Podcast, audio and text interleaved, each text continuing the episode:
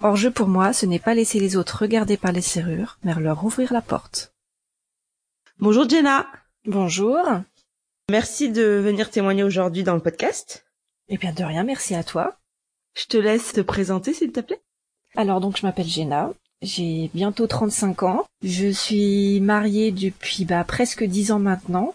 On vit dans un petit village au centre de la France, on est au milieu euh, de la campagne. C'est très calme, c'est apaisant. Moi qui adorais la ville, euh, j'ai appris à aimer la campagne. Ok, super. Tu fais quoi comme euh, travail? Alors je suis secrétaire, mon mari est maraîcher. Alors donc bah, j'ai rencontré mon mari donc en fin 2007. On a emménagé ensemble très rapidement, donc quelques mois après en fait. On a appris à se connaître en vivant ensemble en fait. Tout de suite, on a vraiment eu une vraie relation de couple. Donc notre couple a été très fort dès le départ. Et comment vous vous êtes rencontré avec euh, ton chéri? Alors déjà, on s'est rencontrés sur Internet. Alors on s'est rencontrés sur un chat parce qu'à l'époque c'était les chats. Et puis j'ai rencontré euh, bah, Sébastien. Et puis bah maintenant ça va faire 13 ans que je suis avec quoi. Donc ça a matché tout de suite. Je peux pas dire pourquoi. Je pense c'est qu'on a des caractères euh, qui se complètent. On a toujours eu la même vision des choses.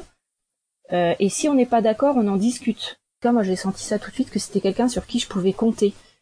Et je pense que c'est important en fait dans un couple quelqu'un sur qui on peut compter. J'en ai bien eu besoin en tout cas dans les années suivantes. Et le chat, est-ce que c'était Caramel? Non, c'était voilà.fr. euh, il m'a demandé au mariage au bout d'un an, en se disant qu'on aurait très vite des enfants, parce que c'est quelque chose qui moi me tenait vraiment à cœur. J'ai toujours voulu être maman. Euh, j'ai voulu être une maman jeune. Je pense que ça vient du fait qu'en fait, euh, ma maman m'a eu pas spécialement tard, parce que elle m'a eu à 33 ans, mais à l'époque, c'était tard 33 ans en fait. Je voulais avoir des enfants jeunes. Je suis fille unique, donc je voulais en avoir beaucoup. donc, euh, je sais pas comment dire, c'était quelque chose pour moi une évidence en fait. Tout en gardant quand même euh, la tête sur les épaules, en me disant je ferai pas un enfant avec n'importe qui, même si je le veux jeune, je veux quand même avoir une situation. Enfin, je restais quand même, euh, on va dire, euh, assez mûr dans mon idée. Je, c'était pas un truc pas réfléchi. Donc quand j'ai rencontré mon mari, bah, pour moi c'était une évidence, c'était lui le père de mes enfants, donc on allait se marier. On a tout de suite parlé enfants ensemble, comme quoi on voulait des enfants, mais on voulait quand même se marier avant, donc on s'est marié donc en mai 2010. J'ai arrêté ma pilule un petit peu avant parce que c'était quelque chose qui me faisait tellement envie en fait depuis des années que j'attendais ça. Donc j'ai arrêté ma pilule deux mois avant euh, le mariage. Donc, Donc t'as arrêté ta pilule, t'avais quoi? T'avais 24 ans? Voilà, c'est ça. J'ai arrêté ma pilule à 24 jeune. En sachant de toute façon que ça allait pas forcément marcher tout de suite. Ça c'est quelque chose que je gardais quand même en tête. Hein. J'étais pas non plus, euh, je me disais pas ça va marcher tout de suite. Enfin voilà. Sauf que bah mois passant, euh, un mois, deux mois, trois mois, je sais pas combien de tests j'ai pu faire. En plus j'avais pas un cycle régulier, donc euh, en faire trois dans le même mois. Hein. C'était c'était une obsession en fait. Je pensais qu'à ça. Le fait de se marier, donc déjà pendant un an, on était beaucoup occupé par le mariage surtout bah surtout moi j'ai fait beaucoup de choses j'ai fait les faire part toute seule. Enfin bon bref j'ai fait beaucoup de choses toute seule. Ça m'a beaucoup occupée et du jour au lendemain il n'y a plus rien à faire. En fait il y a plus rien. On est mariés. Ça y est c'est fini. On se retrouve bah, comme deux cons. On est mariés. C'est fini. Et limite j'ai eu un coup de déprime en fait en me disant bah on est tous les deux. On a passé cette étape là et puis bah on attend la suivante. Et quand est-ce que va arriver la suivante? Et c'était ça en fait le je me voyais vieillir et toujours pas d'enfant D'ailleurs, tu vas vieillir, mais tu jeune. Oui, bah oui. Maintenant, oui, avec du recul, oui, parce que j'ai dix ans de plus, mais sur le coup, on s'en fout de l'âge en fait. Sur le coup, moi, je me vois prendre un an de plus et toujours pas de bébé. Oui, donc on, on vient de passer le mariage. Je crois que j'ai attendu à peu près une petite dizaine de mois pour consulter un médecin. Enfin, mon gynéco, qui a pas vu grand chose. En fait, je ne pouvais pas faire grand chose. De toute façon, il ne va pas attendre. Il y avait que ça à faire. Il m'a dit que de toute façon, il fallait attendre à peu près deux ans. Donc là, ça a été un premier coup de massue parce que moi, ça faisait déjà même pas un an qu'on essayait. Donc deux ans, ça me paraissait très très loin. Donc euh, j'ai eu des petits traitements, des petits, je sais même, je saurais même pas dire ce que c'est, mais des petites choses qui euh, font développer l'ovulation, les choses comme ça, du chlomide, je crois que j'ai eu. Enfin bref quand tu faisais les tests, tu croyais, tu croyais ou c'était dans quel état d'esprit? Non, j'y croyais pas. J'avais de l'espoir. Pourquoi? Alors ça, ça va paraître bizarre, mais euh, depuis toute petite, j'ai toujours, quand j'étais petite, j'avais toujours des douleurs au ventre. Et dans ma tête, je me disais, je pourrais jamais avoir d'enfant. Et en fait, ce petit truc, je sais pas d'où ça vient. Est-ce que c'est, euh, ça vient d'une conversation que j'ai entendue? Est-ce que ça vient d'un truc que j'ai entendu à la télé? J'en sais rien. Je sais pas d'où ça vient cette, cette idée que j'ai en tête. Mais pour moi, depuis, je sais pas, 8-10 ans, je peinerais à avoir des enfants parce que j'avais mal au ventre. Enfin, c'était ça mon, mon truc dans ma tête. Et c'est toujours resté dans un petit coin de ma tête, ce petit, ah cette petite chose. Alors après, justement, en vieillissant, je m'étais dit peut-être que c'est psychologique et ce petit truc, je me le suis rentré dans la tête en fait. Et moi-même, je me disais peut-être que bah, depuis 20 ans, je me rentre ça dans la tête et puis euh, bah à force, bah mon mon corps s'est habitué. Et, enfin, je sais pas, on s'imagine tout un tas de trucs. Hein, on essaye, on essaye de trouver des, des solutions à tout. Et, ben, et est-ce que tu sais si ta mère a eu du mal à t'avoir? Non, parce que je suis un accident. donc, donc non, non, justement, c'est c'est tout l'inverse. Donc euh, j'ai un désir d'enfant assez profond et et puis bah ça arrive pas. Et c'est encore pire en fait, c'est cette sensation de se dire mais pourquoi Pourquoi nous quoi? Pourquoi nous alors que il euh, y en a d'autres qui en veulent pas et et ça marche comme ça? Bah, j'ai des traitements, j'ai je pleure pratiquement tous les mois quand j'ai mes règles qui arrivent. Enfin c'est euh, j'ai un mari qui est complètement perdu parce qu'il sait pas quoi faire. Il voit que ça me rend triste. À chaque test négatif et à chaque arrivée de règles, c'est toujours euh, la déception. Alors que en moi-même, je, je m'en doute que ça marche pas, mais j'ai toujours cette déception, puis qui est de pire en pire, forcément, elle évolue avec les mois, en fait. Tu faisais les tests d'ovulation, tu comptais les jours, comment ça se passait pour euh, essayer de, de viser euh, de la bonne période Alors bah déjà d'une, j'avais euh, la prise de température, mais ça que c'était mon gynéco qui me l'avait qui m'avait dit de le faire, et on s'est rendu compte avec ça qu'en fait j'ovulais pas, donc enfin ou du moins très très mal, mais ça m'empêchait pas d'avoir des règles assez régulières, enfin plus longues que la normale, mais régulières. Donc, vu qu'elles étaient quand même régulières en termes de temps, on savait à peu près quand ça tombait, puis on se donnait toutes les chances, hein. Euh. c'était, je veux dire, on laissait pas passer une journée, c'était vraiment... J'exagère un peu, mais non, mais c'était vraiment... Euh, cette envie était... Puis en plus, tous les deux, là je parle de moi parce que je peux parler que de moi forcément, mais l'envie venait vraiment de tous les deux. Hein. Il était triste avec moi à chaque, euh, à chaque hmm. test négatif. Hein. Du coup, vous avez fait deux ans en essayant tous les mois? Ça. Euh, pas une fois t'es tombée enceinte. Ouais. Non, jamais, jamais, même pas. Enfin, même pas une fausse couche dans un sens. Tant mieux. Mais mm. sur le moment, si j'avais fait une fausse couche, j'aurais su que je pouvais quand même tomber enceinte. C'est horrible à dire parce que je sais pas ce que c'est que de vivre une bah, fausse couche et euh, et je, tant mieux, j'en ai pas vécu et tant mieux pour moi. Mais si j'avais vécu ça, j'aurais su que je pouvais quand même potentiellement tomber enceinte. Et moi, j'ai rien eu en fait. J'ai rien du tout. Enfin, ça, ça n'a pas fonctionné, rien du tout. Pas, même pas un retard, même pas une suspicion de fausse couche à un moment donné. Non, non, parce que des fois, on, on le sait pas forcément, mais non, non. Ouais, puis j'étais réglée, mais pas comme une horloge, mais presque. Hein. Et du coup, t'attendais avec impatience euh, l'année qui s'écoule pour euh, le fameux délai des deux ans? Ouais, c'est ça. C'était important pour toi, ouais. Oui, ah bah oui, oui. Puis euh, au bout d'un moment, je, d'ailleurs, je, je me revois encore quelques mois avant qu'on passe à l'étape suivante je me revois en pleurs euh, un matin. Alors est-ce que c'était après un test de grossesse ou est-ce que c'était après l'arrivée de mes règles? Là par contre je me souviens plus. Hein. Mon mari qui arrivait pas à me consoler et euh, c'est lui qui m'a dit non mais je vais faire des tests aussi, peut-être que ça vient de moi, faut que je fasse aussi quelque chose. Donc du coup, lui il a pris aussi euh, sur lui de faire des tests de son côté. et alors, ça a donné quoi? Alors, avant d'avoir les résultats, j'ai commencé, moi déjà, j'avais des douleurs pendant mes règles mais des douleurs assez importantes en fait qui commençaient à apparaître, des douleurs qui ont commencé à apparaître pendant les rapports aussi. Donc du coup, là je commençais à m'inquiéter parce que c'était pas normal ces, ces douleurs en fait, euh, il y avait quelque chose qui allait pas. Vu que j'ai plus de contraception, je me dis que ça vient peut-être de ça. Bon, ok, j'ai des douleurs. Et un jour euh, du mois de, si je dis pas de bêtises, ça doit être à peu près euh, avril-mai 2012. Grosse douleur, mais grosse douleur. Là, d'ailleurs, j'ai fait un malaise. J'étais plié en deux. Euh, j'ai fini aux urgences et en fait, j'avais un ou deux kystes à l'ovaire, je ne sais plus. Donc, j'ai été opérée en urgence, qui était dû ce fameux kyste au chlomide, en fait. parce que j'ai eu un traitement beaucoup trop longtemps. En fait, quand on lit la notice, le chlomide, euh, on n'est pas censé l'avoir euh, trop trop longtemps, et moi je l'ai eu peut-être pendant dix mois, donc ça m'a créé des kystes. Et du coup, grâce à ça, en même temps, mon gynéco a enfin décidé qu'il fallait que, que je fasse quand même des tests, que je fallait qu'il fasse quelque chose. Et c'est au même moment que mon mari avait décidé de faire ses tests. Ça tombait vraiment à peut-être à la semaine près. Donc il avait, il a eu les résultats en même temps que moi j'ai eu mon rendez-vous euh, chez le gynécologue juste après mon opération en fait de mon kyste. Donc il s'avère que moi j'avais des kystes, donc forcément ça aidait pas. Une suspicion d'endométriose, donc ces fameuses douleurs qui étaient dues donc à cette maladie, mais qu'une suspicion parce que de toute façon un gynécologue ne peut pas voir si on a de l'endométriose ou pas, ça ne se voit que avec un IRM.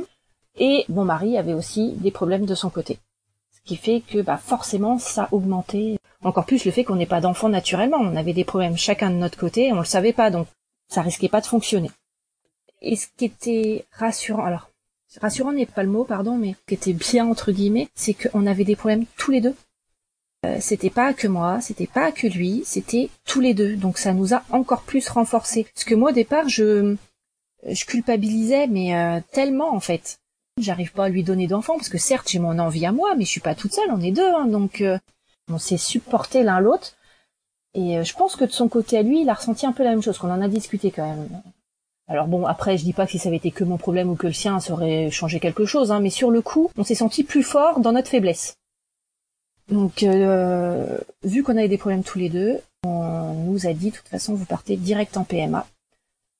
Donc on a eu notre premier rendez-vous PMA en septembre septembre 2012.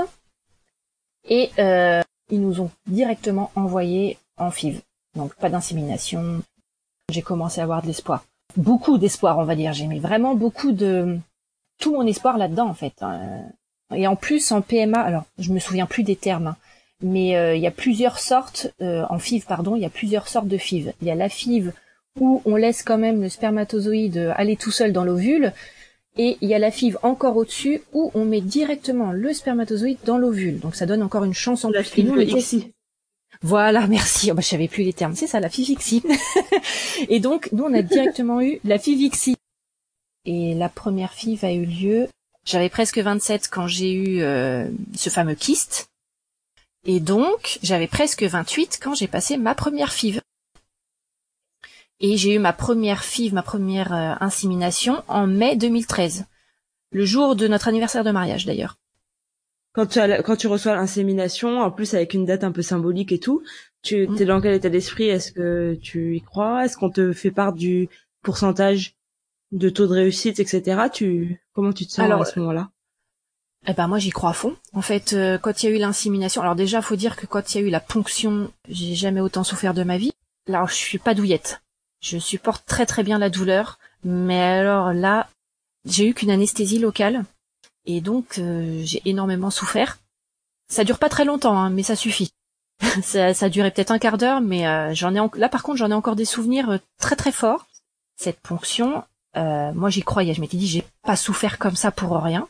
Et quand on m'a dit, alors je crois que si je dis pas de bêtises, il y avait euh, quatre euh, follicules qui étaient euh, mûrs, qui étaient bien. Donc pour moi quatre c'était énorme, c'était c'était génial. Enfin et du coup on m'en a inséminé un et on a dû en mettre un en congèle parce que les deux autres étaient avaient pas mûri en fait, étaient pas viables.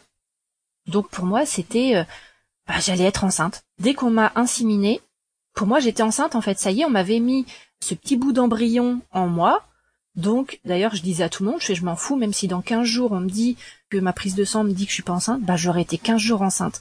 J'avais envie de me sentir enceinte. C'est, alors, euh, avec le recul, c'est complètement ridicule, hein, mais j'ai vécu ces 15 jours où, pour moi, j'étais enceinte, c'était cool, c'était chouette, j'étais heureuse.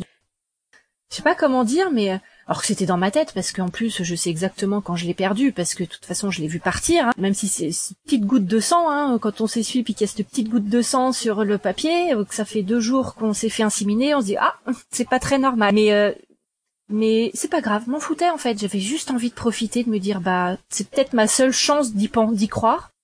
J'avais mon ordonnance de ma prise de sang. Parce qu'ils nous la donnent dès qu'on se fait inséminer. De toute façon, ils nous donnent l'ordonnance euh, avec. Donc, euh, je savais que tel jour j'allais avoir ma prise de sang et que dans l'après-midi j'allais avoir mes résultats. Donc, bon, par contre, ça c'est les heures les plus longues de toute ma vie, hein, parce que donc euh, la prise de sang a été faite. J'ai appelé de mon travail, bon forcément mauvaise idée, hein, très très mauvaise idée. Ouais. donc c'est compliqué de se retenir de pleurer de tristesse hein, au travail donc j'ai non là c'est c'était à zéro en fait. J'avais, j'étais même pas enceinte en fait. C'était zéro. J'avais rien. J'avais, euh, voilà, ça n'avait pas fonctionné. Donc là, ça a été compliqué. C'était dur pendant quelques jours et puis bah après on recommence. Donc on avait encore un embryon congelé. Donc ça c'était chouette, c'était une bonne nouvelle parce que pas besoin de refaire une ponction. Donc ça c'était, mais alors pour moi une double bonne nouvelle. Donc on passe, si je dis pas de bêtises, fin d'année. Alors, euh, est-ce que c'est septembre-octobre pour euh, l'insémination euh, de l'embryon congelé? Après, je ne me rappelle pas qu'il y ait eu quoi que ce soit de particulier. Il n'y a rien qui m'a marqué vraiment insémination. Bon, voilà, on y va, il nous insémine.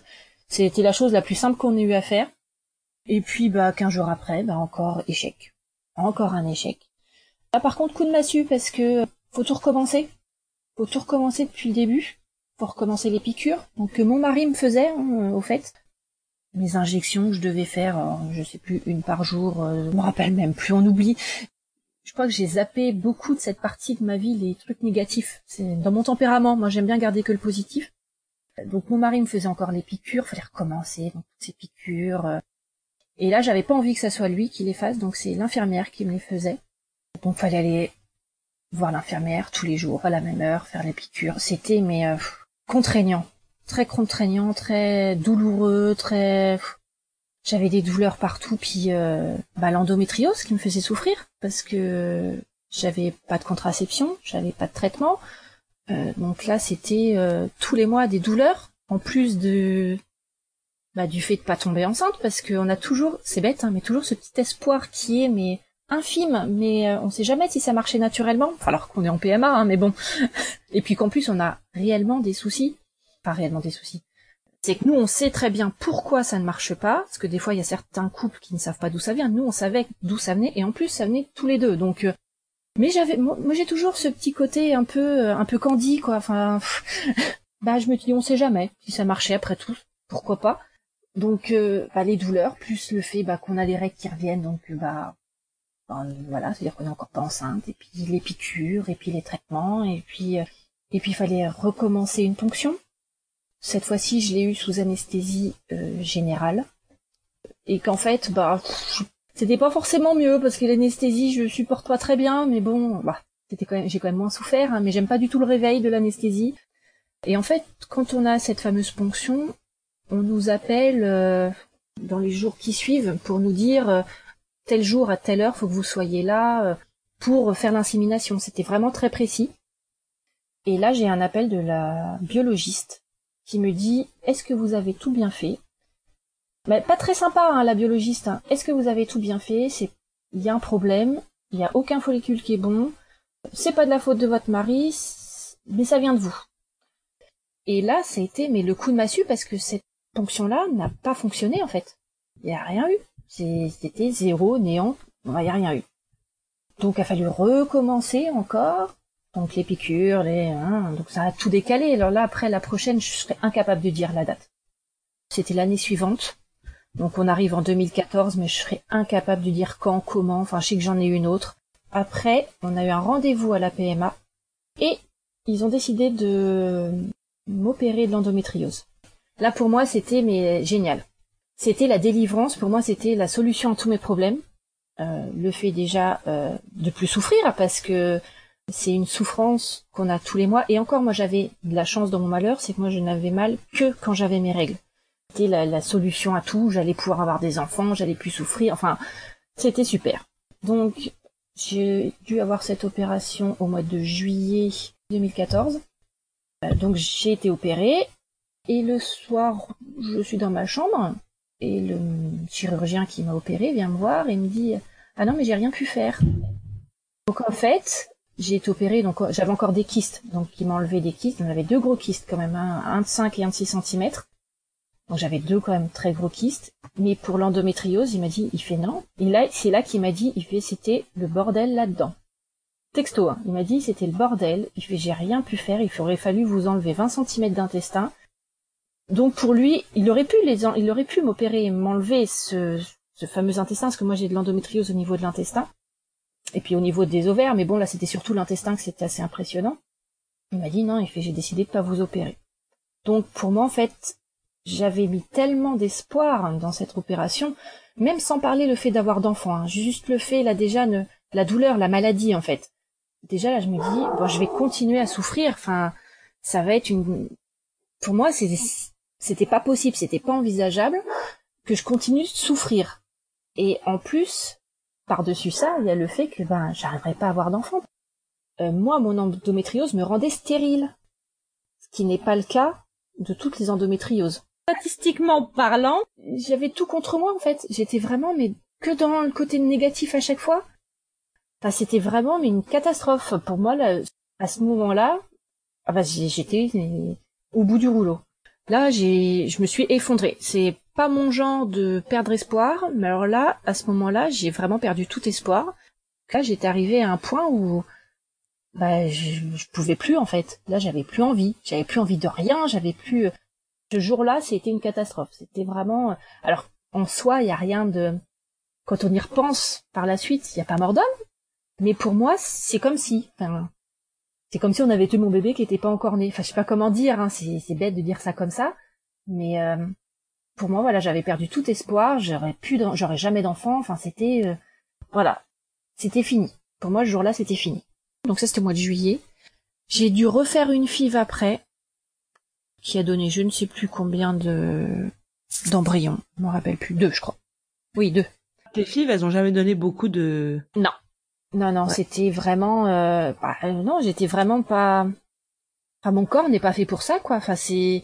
Puis aussi, il faut dire que euh, les hormones, c'est quelque chose d'assez particulier à vivre quand même, parce qu'on m'a injecté des hormones tout le temps, tout le temps. Donc, euh, j'ai pas forcément été toujours très sympa. Hein.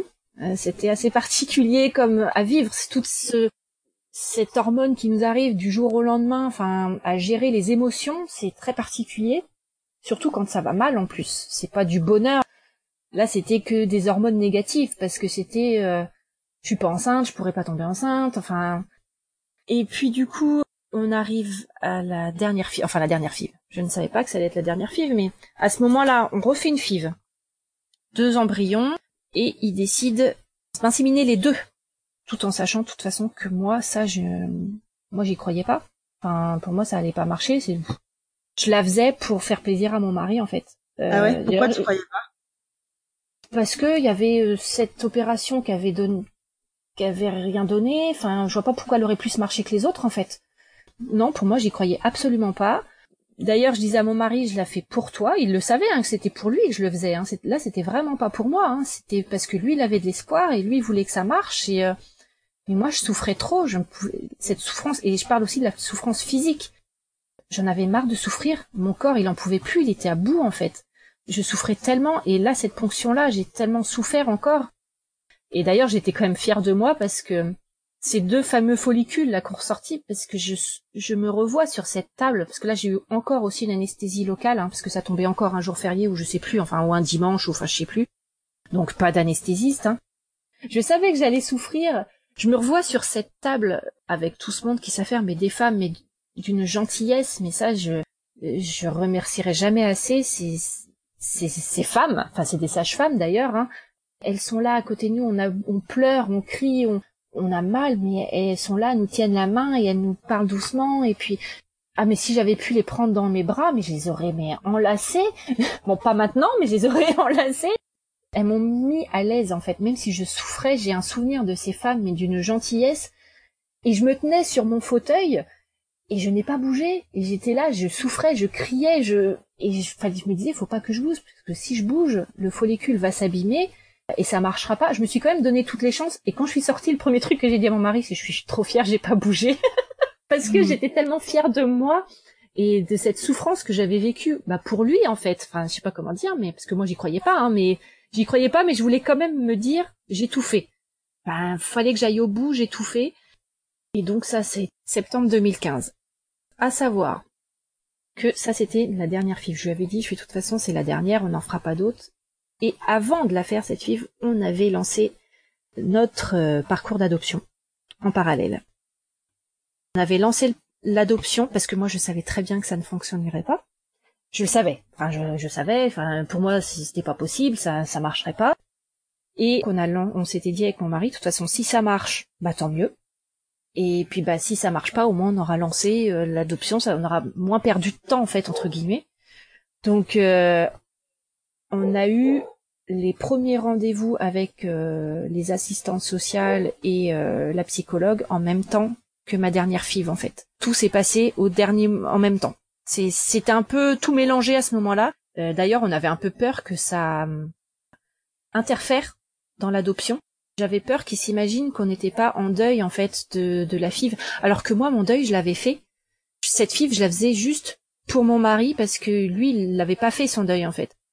Mais moi je savais que ça marcherait pas, donc pour moi j'avais fait le deuil d'être enceinte, c'était ça y est c'était fait.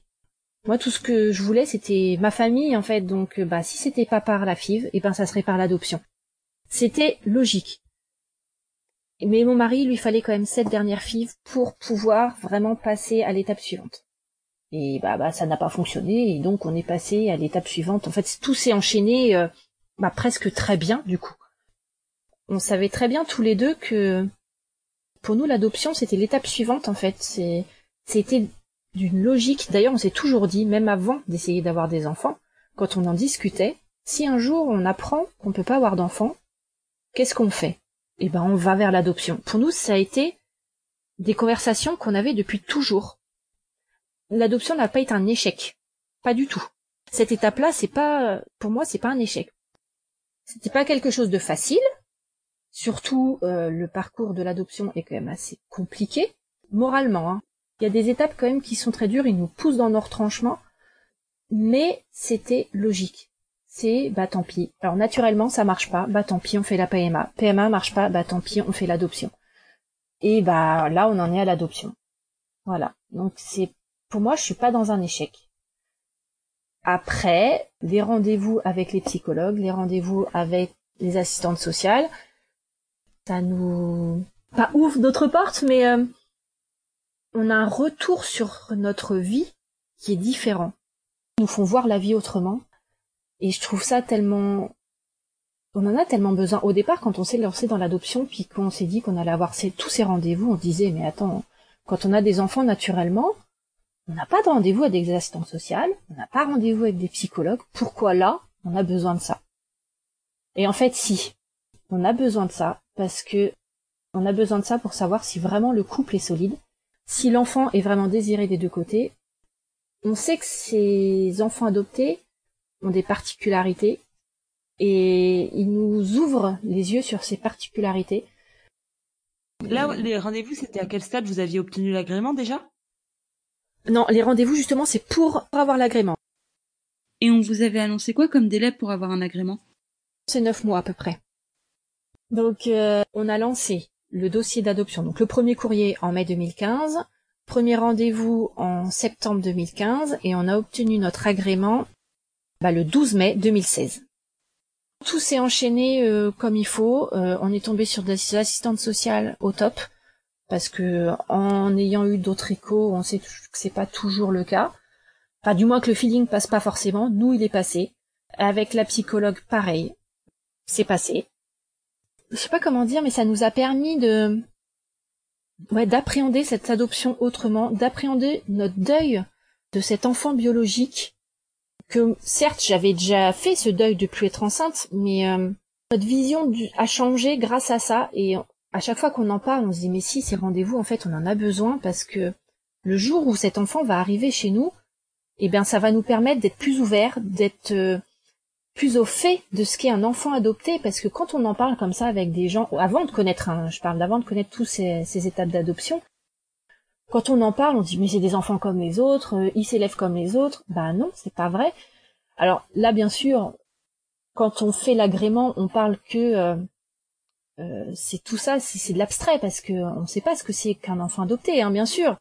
donc quand on a des rendez-vous, on parle d'un enfant qui est imaginaire parce que on l'attend cet enfant mais il n'existe pas donc on l'imagine on je me vois pas avec un autre enfant en fait si j'apprenais que j'étais enceinte je dis pas que je serais pas contente hein mais je serais déçue.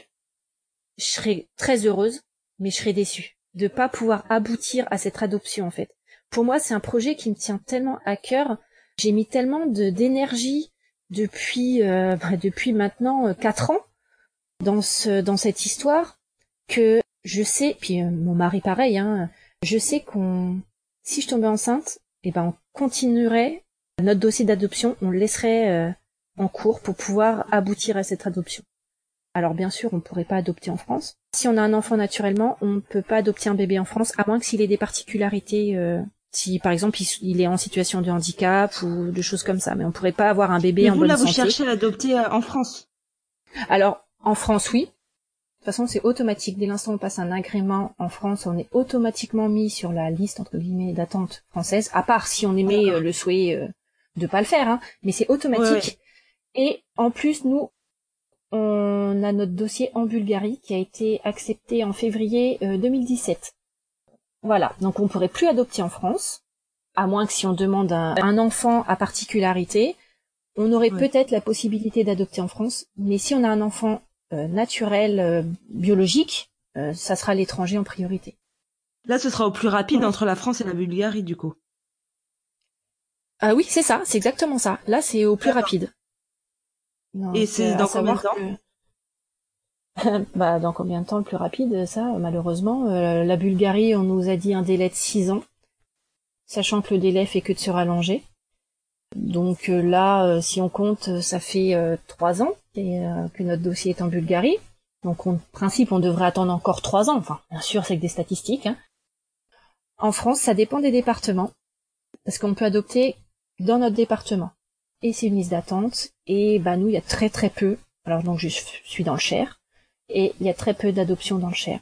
Donc, ça veut dire que l'attente est encore plus longue. À mmh. savoir qu'il y a des départements où il y a beaucoup d'adoptions. Par exemple, si je prends le département limitrophe, euh, le Loiret, je sais euh, qu'il y a beaucoup d'enfants qui sont qui naissent sous X, donc beaucoup d'adoptions. Mais c'est pareil, donc il y a beaucoup de parents aussi, donc bon. Mais l'attente est moins longue. Suivant le département, l'attente est plus ou moins longue. Et puis bah après, ça dépend bien sûr euh, s'il y a des, enfants, qui sont adoptables ou pas. Donc ça, c'est euh, le hasard, malheureusement, qui fait que la malchance pour pour cet enfant, la chance pour nous, mais pour nous parents adoptants, je parle. Hein faut attendre qu'il y ait sept enfants qui soient à adopter et qu'on nous choisisse nous. Donc euh, là, c'est l'attente, c'est c'est de se dire bah tiens peut-être que là il y a peut-être un enfant qui naît et puis euh, bah, peut-être que euh, dans quelques mois ça sera le nôtre. De se retrouver des fois à penser bah tiens là c'est le confinement alors les gens ils ont que ça à faire de faire des bébés peut-être que dans neuf mois il y aura plein de bébés puis qu'il y en aura un qui sera adopté. C'est horrible hein, de penser ça hein, mais euh, ça m'a traversé l'esprit, je dois l'avouer c'est de se dire faut attendre qu'il y ait un enfant qui soit abandonné pour que ça fasse notre joie. Donc c'est paradoxal. Pour moi, c'est compliqué de me dire que ce qui va faire mon bonheur, c'est le malheur d'un autre en fait. Et c'est très compliqué à gérer cette attente en se disant ça. Je pense que le jour où ça va arriver, je vais oublier. Hein.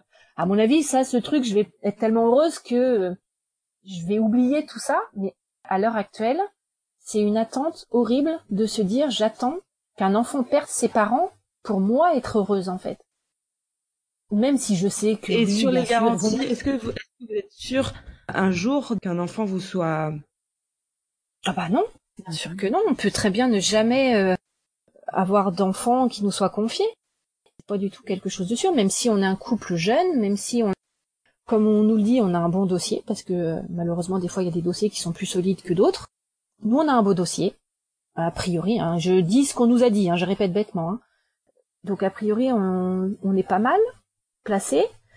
Euh, ça, je le tiens parce que, bah, à force, on, on envoie des mails assez souvent. On, on rappelle qu'on est là. On dit oh, oh, oh euh, n'oubliez pas, oubliez pas qu'on est là. On attend toujours. Euh, nous oubliez pas. Donc on est euh, tel couple. Euh, et ça serait bien que vous pensiez à nous. Alors à chaque fois, on nous dit oui, on vous oublie pas. Alors le dernier mail, on n'était pas loin de, du haut de la liste. Bah, Comment tu sais Bah parce que alors déjà d'une parce que nous ont dit qu'on était bien placés et de deux parce que Alors en principe, c'est par ordre de date d'agrément. C'est-à-dire que c'est comme s'il y avait une pile et puis que quand on arrivait, on était en dessous de la pile et puis en dessous de la pile et puis ils prenaient les trois en fait, ils prennent les trois premiers de la pile quand il y a un enfant qui se qui se présente et ils choisissent entre ces trois premiers. Et à savoir que donc forcément, il y en a qui vont toujours redescendre, hein, parce que ceux qui ont malheureusement des mauvais dossiers, enfin mauvais, je sais même pas si on peut avoir un mauvais dossier, mais donc forcément il va descendre de la pile, il va jamais être choisi, quoi. Par exemple, un truc bête, mais euh, on sait très bien qu'un couple qui a 60 ans n'aura pas de bébé. Oui, il les retire pas euh, officiellement du coup de. Bah parce qu'ils peuvent prétendre peut-être à avoir un enfant plus vieux, mais pas un bébé par exemple. Voilà, c'est ça en fait. On sait très bien qu'un couple de 50-60 euh, ans n'aura pas de bébé. Il aura peut-être un enfant qui aura 10 ans, mais il n'aura pas de bébé. Donc ils seront quand même dans cette pile, mais pas pour les bébés. Bon, je prends l'exemple des bébés, mais nous on a demandé des enfants de 0 à 5 ans plus 11 mois, donc 0 à 6 ans. Donc nous, on peut avoir aussi un, enfant plus grand. Hein. Euh, je parle de bébé, mais euh, on n'est pas du tout arrêté sur les bébés. Hein. Et je sais que on n'est pas loin dans cette pile parce que des personnes qui ont eu l'agrément après nous ont déjà adopté euh, dans le département. Hein. Je parle dans le Cher. Donc ça veut dire que notre dossier est forcément passé à un moment donné. On n'est pas loin en fait. Alors ça veut dire qu'on n'a pas été choisi. Par contre, ça c'est dur à encaisser. Vous avez pas peur que votre dossier soit jamais choisi? Bah si, bien sûr qu'on a cette peur qui est là, mais je me dis pourquoi pas après tout, euh, pourquoi pas nous? Pour l'instant, j'en suis à pourquoi pas nous? Pas baisser les bras, on est encore jeune. Mon mari a 35 ans, moi je vais presque avoir 35 ans. Là, il y a pour l'instant, a priori, il n'y a pas de raison qu'on soit pas choisi. Mais voilà, on ne sait pas. On peut ne très bien ne jamais être choisi. Mais pour l'instant, moi, je préfère me dire, euh, enfin, ça c'est mon côté positif. Je préfère me dire, mais si on sera choisi un jour. Après, est-ce que ça sera en France? Est-ce que ça sera à l'étranger? Pour l'instant, on n'en sait rien. Si c'est en France, tant mieux, parce que faut pas se leurrer, une adoption, ça coûte cher. Et euh, l'adoption à l'étranger bah, nous coûterait plus cher que l'adoption en France, hein, bien sûr, forcément. Est-ce que toi, tu as hum, réussi à faire le deuil d'une famille nombreuse, j'imagine? T'en es où? Toi, ah ton rêve, ça reste d'avoir plusieurs enfants ou comment tu te situes où par rapport à, tes espoirs de ta vie de jeune femme Ah bah alors là, l'espoir de famille nombreuse, euh, ça fait longtemps qu'elle est... Euh, là, je me dis, si j'en ai un, mais je serais la plus heureuse du monde, quoi. Enfin, peu importe, j'ai pas besoin d'en avoir 50 pour avoir ma famille, en fait. Là, tout ce qu'on souhaite, c'est d'avoir notre famille, en fait, une vraie famille avec au moins un enfant. Et bah tant mieux, si on en a un, bah on en aura qu'un. Et puis, bah ça sera comme ça, enfin... C'est pas grave, voilà, c'est pas grave, ça sera comme ça. Et puis c'est tout. Si on en a deux, tant mieux. Ce qu'on a fait une demande, c'est un ou deux enfants si fratrie. Bah, si on en a deux, alors là, ça sera le bonheur. si on en a qu'un, ça sera le bonheur aussi. Il n'y a pas de, j'ai plus ces espoirs de petites filles, de familles nombreuses, de mamans jeunes, de, euh, c'est passé à la trappe et c'est pas grave. C'est pas grave. C'est comme ça. Et si jamais euh, ça fonctionnait pas? Bah pour l'instant j'y pense pas.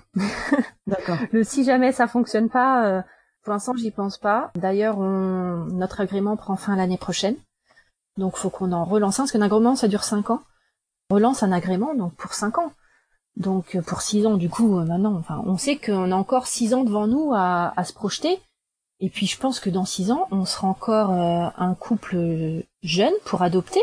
On aura euh, tout juste 40 ans. Ben, je sais que si dans six ans, ça n'a pas fonctionné, ben, on relancera. Enfin, je sais on ne sait pas ce que l'avenir nous réserve, mais a priori, comme ça, euh, si dans six ans ça n'a pas fonctionné, bah, on relancera encore. Est-ce que vous continuez à essayer naturellement? Ah bah non, pas du tout, non, non. Non, puis de toute façon, moi j'ai un traitement par rapport à l'endométriose, donc euh, je ne peux pas tomber enceinte, dans tous les cas.